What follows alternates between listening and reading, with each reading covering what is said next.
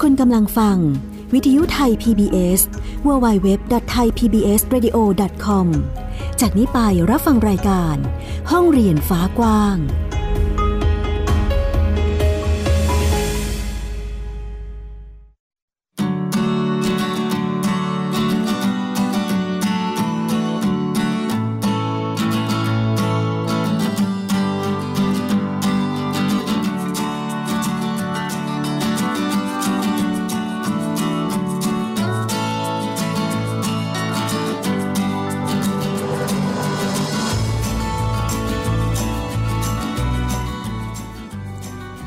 ดีค่ะ คุณผู้ฟังต้อนรับคุณผู้ฟังทุกท่านเข้าสู่รายการห้องเรียนฟ้ากว้างค่ะ เจอกันอีกเช่นเคยนะคะ คุณผู้ฟังกับวิทยุไทย PBS www.thaipbsradio.com วิทยุข่าวสารสาระเพื่อสาธารณะและสังคมนั่นเอง วันนี้อยู่กับดิฉันอัยดาสนศรีเช่นเคยค่ะ กับเรื่องราวข่าวสารด้านการศึกษาที่วันนี้นำมาฝากในหลากหลายมิติอีกเช่นเคยค่ะ คุณผู้ฟัง ไม่ว่าจะเป็นช่วงนี้ช่วงเทศกาลปีใหม่นะคะ ก็มีน้องๆนนักศึกษานะคะก็ออกมาโชว์ฝีมือทำของขวัญปีใหม่กัน ไม่ว่าจะเป็นขนมเค้กหรือต่างๆนะคะ ก็มาทำขายในช่วงนี้เนาะจำหน่ายเป็นของขวัญปีใหม่นั่นเองค่ะรวมไปถึงโรงเรียนดีใกล้บ้านนะคะ เราจะพาไปดูโรงเรียนที่เรียกได้ว่า เป็นการยกระดับคุณภาพการศึกษากันนะคะลดลดความเหลื่อมล้ำด้านการศึกษาด้วย และอีกเรื่องหนึ่งนะคะก็คือน้องๆ เยาวชนที่สถานสงเคราะห์นั่นเอง จะเป็นอย่างไรไปติดตามรายละเอียดกันค่ะ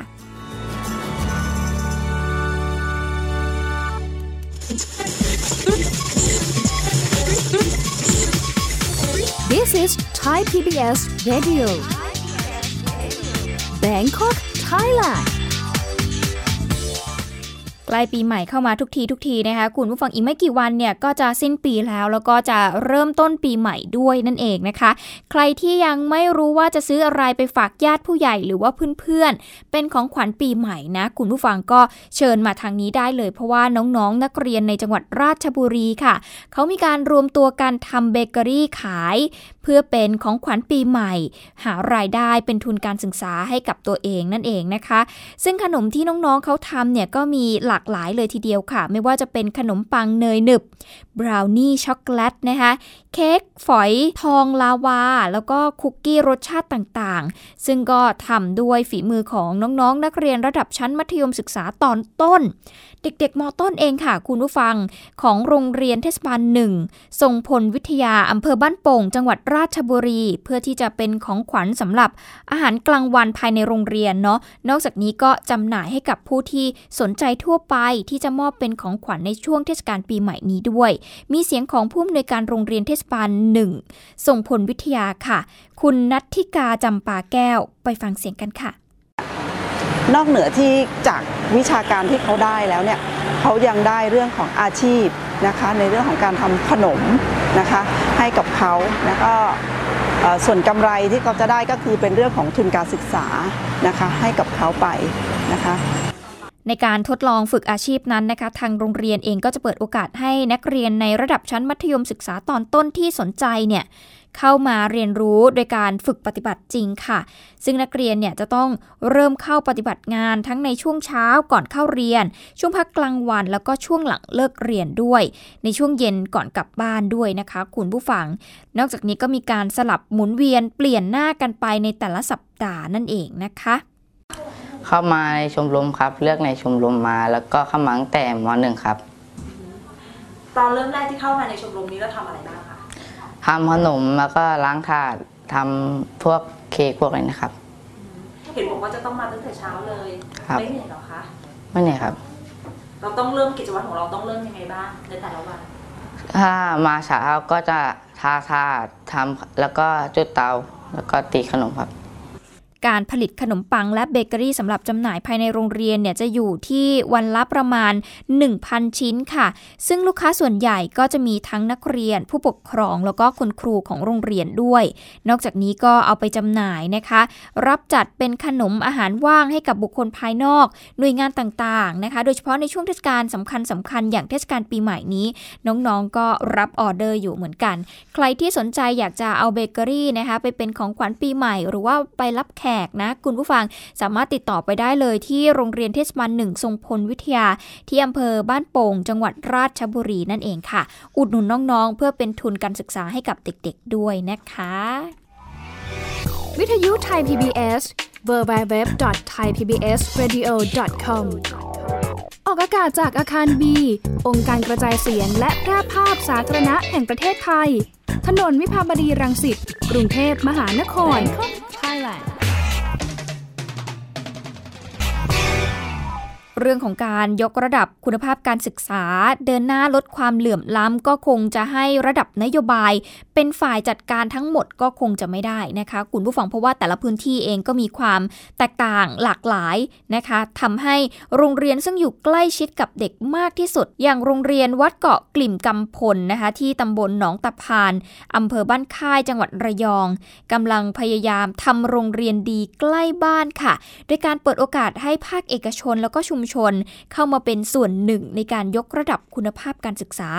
เราจะไปติดตามเรื่องนี้กันกับคุณสสิธรสุขบดค่ะ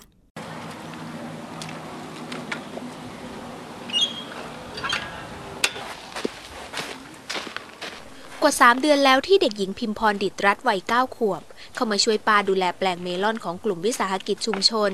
หลังจากโรงเรียนของเธอขยายผลองค์ความรู้การปลูกเมลอนเพื่อสร้างรายได้มาสู่หมู่บ้าน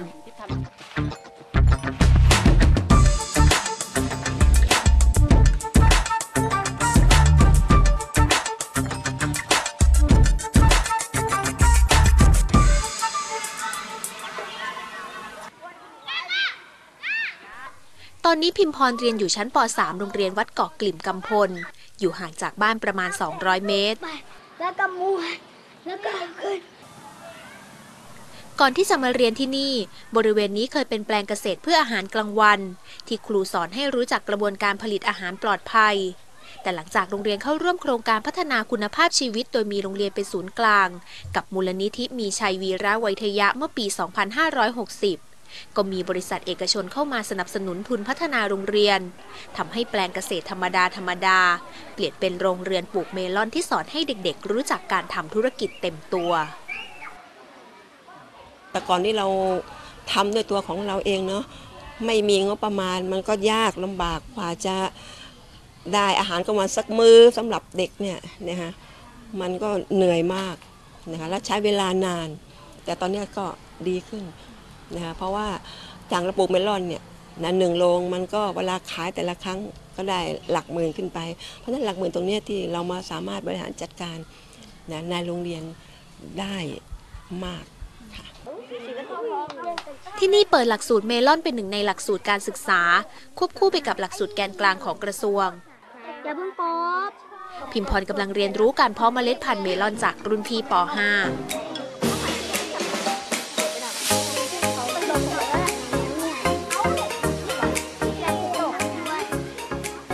รียนรู้การปลูกเมลอน การเพาะเมล็ดค่ะ ก็ไม่ค่อยยากเท่าไหร่ค่ะ ขั้นตอนไหนยากที่สุดคะ อืม เพาะเมล็ดค่ะ มันยากยังไงอะต้องขุดรูแล้วก็ใส่เมล็ด แล้วก็ต้องกบอีกด้วยค่ะ ธุรกิจนักเรียน มันคืออะไรอะเล่าให้พี่ฟังว่าดิก็โรงเรียนก็จะช่วยโรงเรียนทำช่วยปลูก แล้วก็จะเข้าโครงการอาหารกลางวัน แล้วก็เอาไปขายนักเรียนก็จะได้ครึ่งหนึ่งครับอีกครึ่งหนึงก็ให้โรงเรียนก็ทำให้เรามีมีอาชีพระหว่างเรียนเลยครับ เพราะว่าถ้าเกิดเราตอบงานไม่ได้แล้วก็ทำที่บ้านแล้วก็ปลูกขายแล้วก็ได้เงินเหมือนกัน เวลาที่เหลืออยู่ในโรงเรียนของเด็กป .6 ถูกสอนให้รู้จักการต่อยอดธุรกิจการเกษตร โดยมีกองทุนธุรกิจนักเรียนให้กู้ยืมเงินลงทุนตามความสนใจ จากเงินสนับสนุนของเอกชน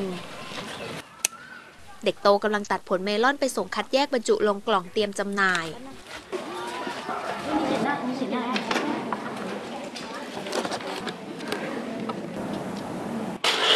เมลอนลูกไหนไม่ได้มาตรฐาน จะถูกส่งแปลรูปเป็นน้ำผลไม้ขายในโรงเรียน ที่นี่เริ่มฝึกทักษะการทำธุรกิจให้กับนักเรียนตั้งแต่อนุบาล เด็กๆ กลุ่มนี้กำลังเพาะต้นอ่อนผักบุ้งที่นอกจากจะสร้างรายได้ให้กับโรงเรียน พวกเขายังได้ฝึกกล้ามเนื้อมือ และสนุกสนานกับการเรียนรู้ผ่านการลงมือขั้นตอนแรกเราเอาดินใส่เข้าไปในกระบะ ขั้นตอนที่สองเราเอาเมล็ดใส่เข้าไป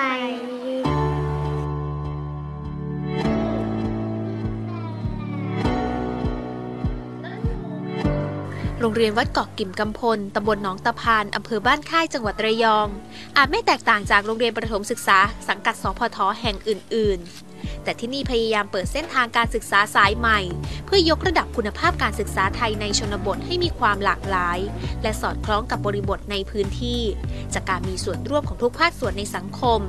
ที่อาจยังไม่เกิดขึ้นกับโรงเรียนขนาดเล็ก และขนาดกลางแห่งอื่น ๆสศิธรสุขบดไทย PBS รายงาน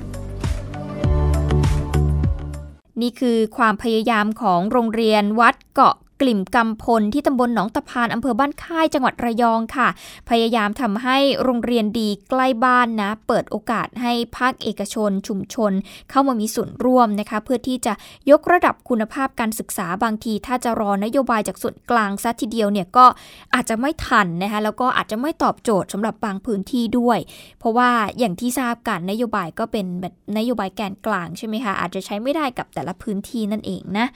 นี่ก็คือ 2 เรื่องแรกที่เรานำมาฝากในช่วงแรกนี้ค่ะ คุณผู้ฟัง ช่วงหน้าเราจะกลับมาติดตามค่ะ กับ5 สถานสงเคราะห์ที่จะช่วยพัฒนาทักษะชีวิต แล้วก็อาชีพให้กับเด็กๆ ก่อนที่เขาจะออกมาสู่โลกแห่งความเป็นจริง หรือว่าออกมาเจอสังคมโลกที่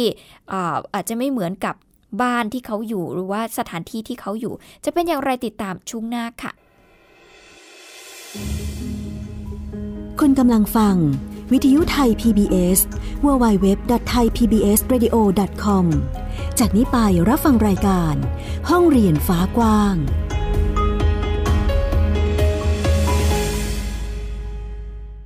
คุณรู้ไหม ความรู้ดีๆ ไม่ได้มีอยู่แค่ในหนังสือ ทีวีเหรอ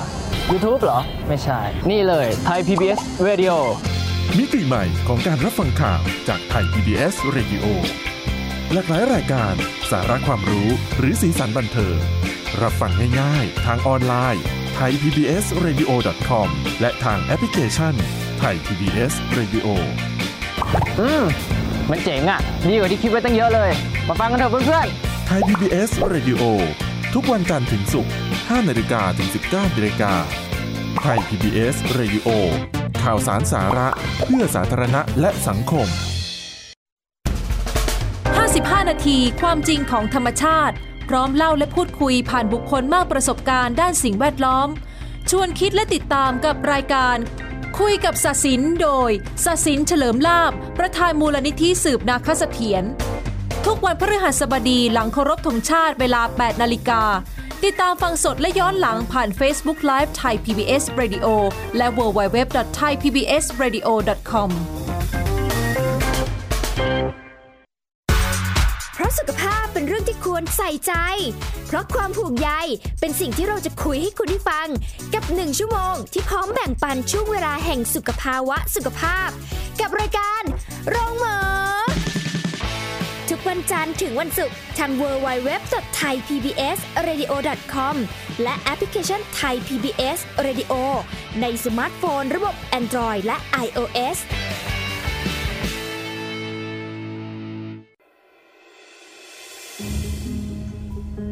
กำลังฟัง วิทยุ Thai PBS www.thaipbsradio.com จากนี้ไปรับฟังรายการ ห้องเรียนฟ้ากว้าง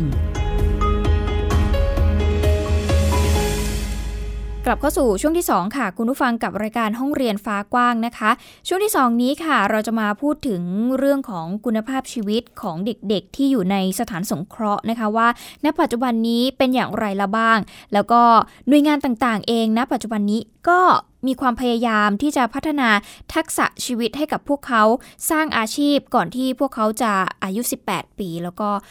ไม่สามารถที่จะอยู่ที่สถานสงเคราะห์ได้ ต้องไปใช้ชีวิตเองนะคะคุณผู้ฟังเพื่อให้เขาเนี่ยมีคุณภาพชีวิตที่ดีนั่นเองนะคะ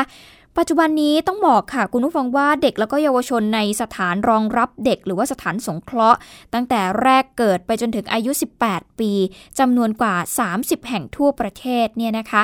มีเด็กอยู่ในความอุปการะกว่า 6,513 คนค่ะซึ่งเด็กในสถานสงเคราะห์เองก็มีความหลากหลายนะคะ ไม่ว่าจะเป็นเด็กกำพร้า เด็กพิการ ครอบครัวยากจน ครอบครัวไม่พร้อมด้านสภาพแวดล้อม แล้วก็ไม่เอื้อต่อการดำรงชีวิตของเด็ก เด็กที่ติดเชื้อ HIV นะคะ ก็จะเห็นได้ว่ามีความหลากหลายรวมกันอยู่ในสถานสงเคราะห์นั่นเอง ซึ่งเด็กกลุ่มนี้คุณผู้ฟังขาต้องได้รับการดูแลเป็นพิเศษค่ะ เนื่องจากว่าสภาพปัญหาที่เด็กแต่ละคนเขาพบเจอมา มันก็ค่อนข้างที่จะแตกต่างกันออกไปนะคะ แล้วก็มีหลายประเด็นเลยทีเดียว ซึ่งกรมกิจการเด็กและเยาวชนนะคะ คุณผู้ฟังหรือว่าดอยเนี่ยรวมไปถึงสำนักงงานกองทุนสนับสนุนการสร้างเสริมสุขภาพ สสส แล้วก็สมาคมวางแผนครอบครัวแห่งประเทศไทย ในพระราชูประถมสมเด็จพระศรีนครินทราบรมราชชนนี ก็มีการจัดพิธีลงนามบันทึกข้อตกลงร่วมมือกัน หรือว่าการทำ MOU เพื่อที่จะพัฒนาเด็กและเยาวชนในสถานรองรับเด็กของกรมกิจการเด็กและเยาวชน ภายใต้โครงการเตรียมความพร้อมเด็ก และเยาวชนออกสู่สังคมอย่างเป็นสุข ซึ่งก็จะมุ่งเน้นไปที่การเสริมทักษะชีวิต แล้วก็ทักษะอาชีพก่อนที่พวกเขาจะออกจากสถานสงเคราะห์ได้อย่างมีคุณภาพนั่นเองค่ะซึ่งคุณสมคิดสมศรีอธิบดีกรมกิจการเด็กและเยาวชนเองก็บอกว่า เด็กที่เข้ามาอยู่ในสถานสงเคราะห์ ล้วนแล้วแต่เจอปัญหาที่แตกต่างกันออกไปนะคะ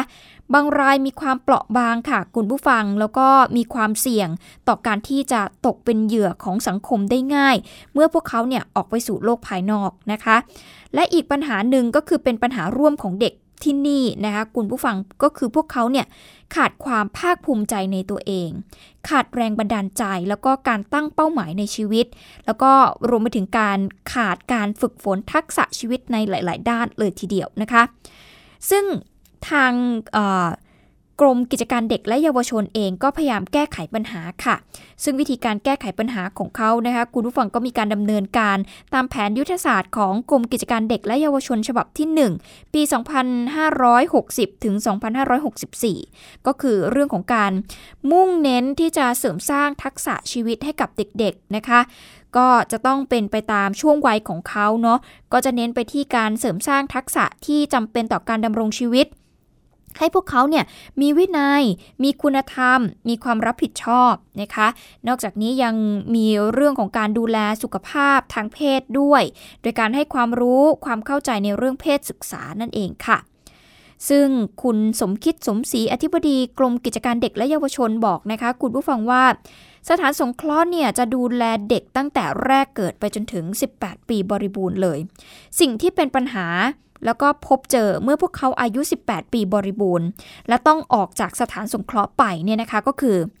รัฐบาลเนี่ยไม่ได้ช่วยเหลือเด็กกลุ่มนี้ต่อแล้วนะคะทำให้สถานสงเคราะห์เนี่ยต้องหาทางช่วยเหลือเด็กกลุ่มนี้นะคะ คุณผู้ฟังไม่ว่าจะเป็นการหากิจกรรมต่างๆ มากมายมาให้เด็กๆทำหรือว่า พยายามที่จะส่งให้เด็กๆเนี่ยไปเป็นบุตรบุญธรรมกับผู้ที่สนใจอยากจะเลี้ยงดูให้เร็วที่สุด รวมไปถึงการเพิ่มทักษะอาชีพ การมีงานทำนะคะ นี่คือสิ่งที่ทางกรมกิจการเด็กและเยาวชนทำอยู่นะคะ แต่ที่ผ่านมาค่ะคุณผู้ฟังก็ต้องยอมรับนะคะคุณผู้ฟังว่า เด็กกลุ่มนี้เนี่ยพอออกไปแล้วมีน้อยมากเลยค่ะ คุณผู้ฟังมีเพียงแค่ 10%เท่านั้นที่เขาก้าวเข้าสู่การทำอาชีพได้เนาะ โดยส่วนใหญ่แล้วเนี่ยวัยรุ่นส่วนใหญ่นะคะเขาไม่อยากจะเรียนรู้ต่อ แล้วก็ต่อให้มีการอบรมด้านอาชีพ ก็ไม่ประสบความสำเร็จนะคะ ดังนั้นการลงนามในครั้งนี้เนี่ยเป็นโครงการระยะกลางค่ะ คุณผู้ฟัง 3 ปีด้วยกัน ก็จะเป็นการนำร่องนะคะที่ทางกรมเองแล้วก็หน่วยงานอีก 2 แห่งเนี่ย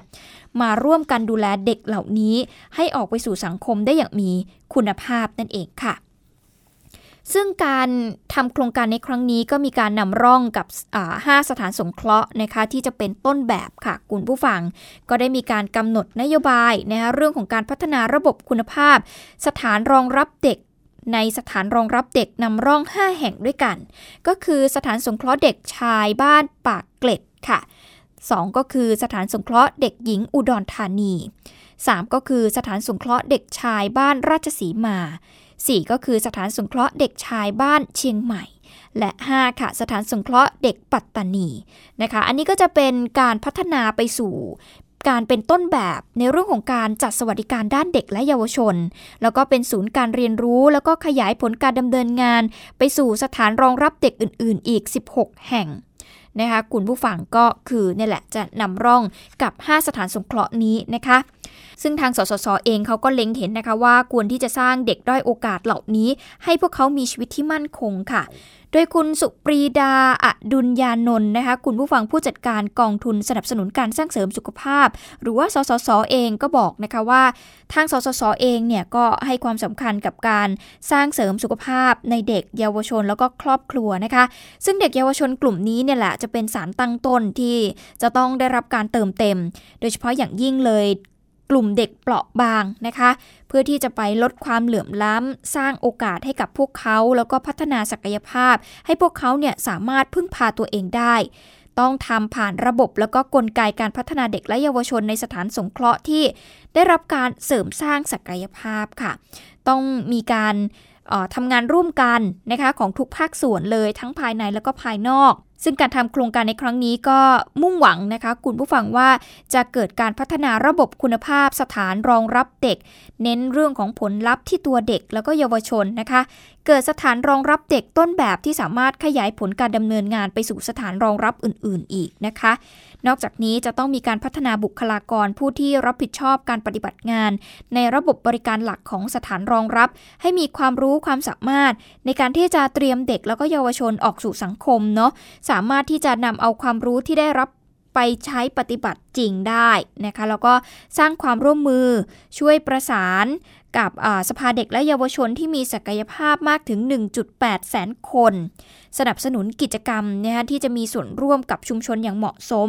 ให้เด็กๆ และเยาวชนเนี่ยคุ้นเคยกับสภาพแวดล้อมมากยิ่งขึ้นนั่นเองนะคะ แล้วก็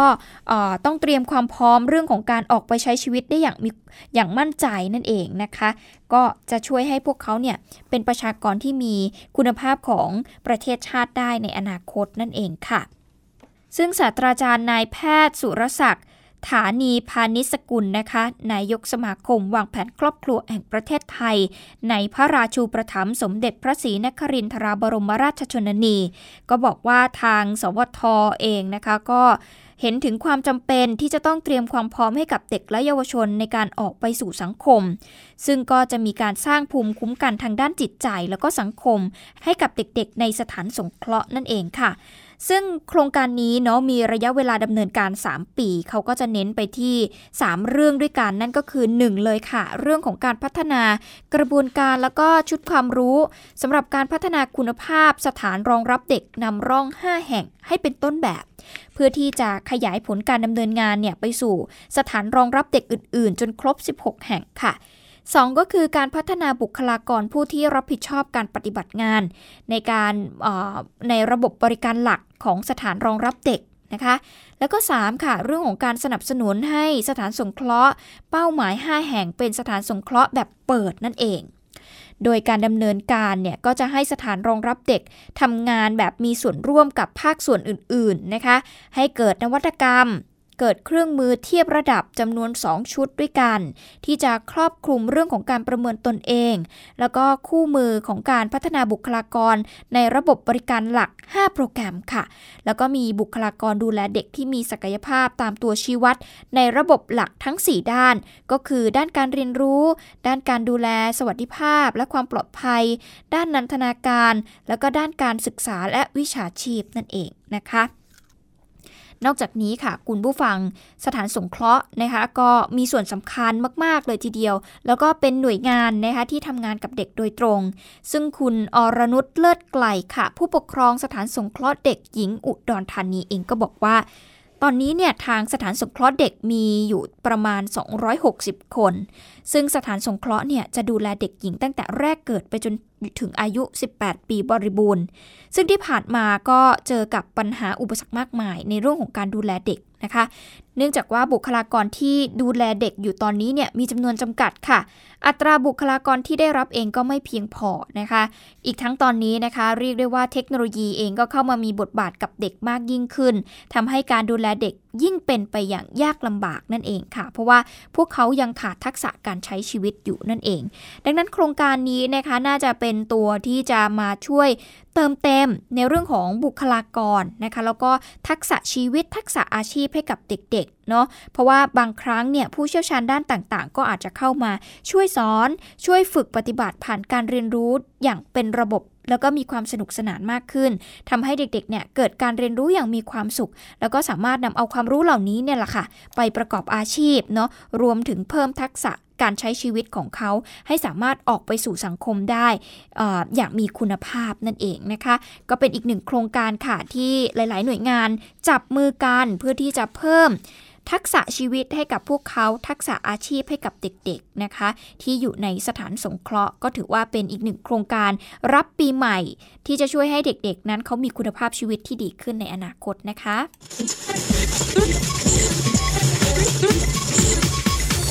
This is Thai PBS Radio Bangkok Thailand